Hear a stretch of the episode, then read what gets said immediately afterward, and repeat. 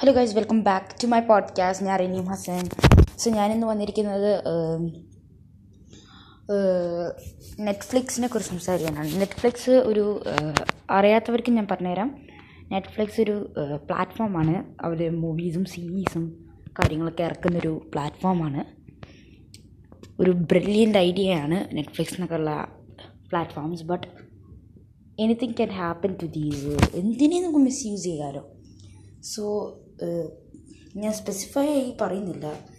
Netflix സീരീസുകൾ ഈ ഇന്നത്തെ ഈ കാലത്ത് തിയേറ്ററുകളൊന്നും ഇല്ലാത്ത ഈ കാലത്ത് നെറ്റ്ഫ്ലിക്സ് ആമസോൺ പ്രൈം ഇങ്ങനത്തെ പല ആപ്പുകളും പ്ലാറ്റ്ഫോമുകളും ഫേമസ് ആയിക്കൊണ്ടിരിക്കുകയാണ്. നെറ്റ്ഫ്ലിക്സ് ഒക്കെ പണ്ട് മുതലേ ട്രെൻഡിങ്ങാണ് എന്നാൽ ഈ സമയത്ത് ഒരിക്കലും ഒരു നെറ്റ്ഫ്ലിക്സ് സബ്സ്ക്രിപ്ഷൻ എടുക്കുകയെന്ന് വിചാരിച്ച ആൾക്കാർ വരെ സബ്സ്ക്രിപ്ഷൻ എടുത്ത് തുടങ്ങി. നെറ്റ്ഫ്ലിക്സ് തന്നെ ചെറിയ കുട്ടികളെ കൊണ്ട് വന്നിട്ട് teenagers like thirteen fourteen sixteen ഇയേഴ്സൊക്കെ ഉള്ള ആൾക്കാരെ കൊണ്ട് വന്നിട്ട്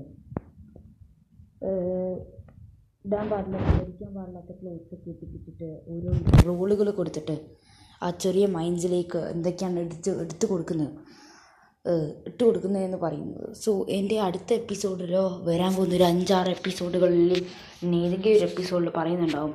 ബി കെയർഫുൾ ഓഫ് നെറ്റ്ഫ്ലിക്സ് എന്നൊരു കാര്യത്തിനെ കുറിച്ചിട്ട് സോ എല്ലാവരോടും ഞാൻ ആ ഒരു ടോപ്പിക്കിനെ കുറിച്ച് ഒരു ട്രെയിലർ പോലെ ഒരു പറഞ്ഞതാണ്. So anyway stay tuned thank you